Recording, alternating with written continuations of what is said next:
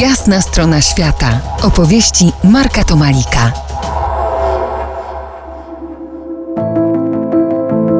Przyszła zima albo już dobrze trzyma. Dobrym sposobem, aby się ogrzać, będzie opowieść o tych, którzy mieli bardzo, bardzo zimno przez bardzo, bardzo długo, szli i przeżyli. Dziś opowiem Wam o brytyjskim polarniku Ernestie Shackletonie.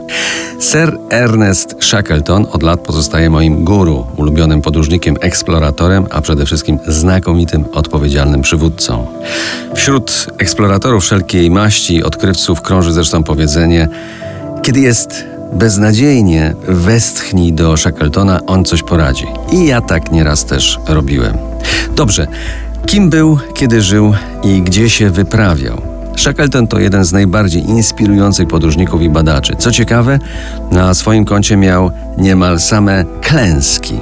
Na początku XX wieku dwukrotnie próbował i nie zdobył bieguna południowego nie odpuścił. Skoro biegun zdobyty, trzeba zrobić trawers, przejść Antarktydę w poprzek, pomyślał.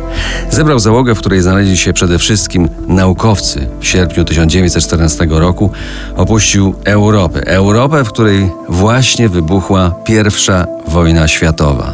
W połowie grudnia był już na antarktycznym morzu Wedela, a po nowym roku zaledwie 160 kilometrów od stałego lądolodu Antarktydy. Po drugiej stronie kontynentu miał na nich czekać statek Aurora, zaś ten, którym on sam pływał i kluczył między krami, nazywał się Endurance, czyli wytrwałość.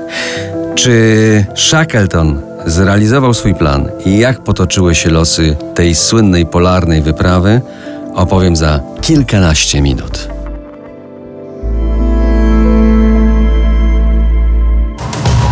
To jest jasna strona świata w RMS Classic.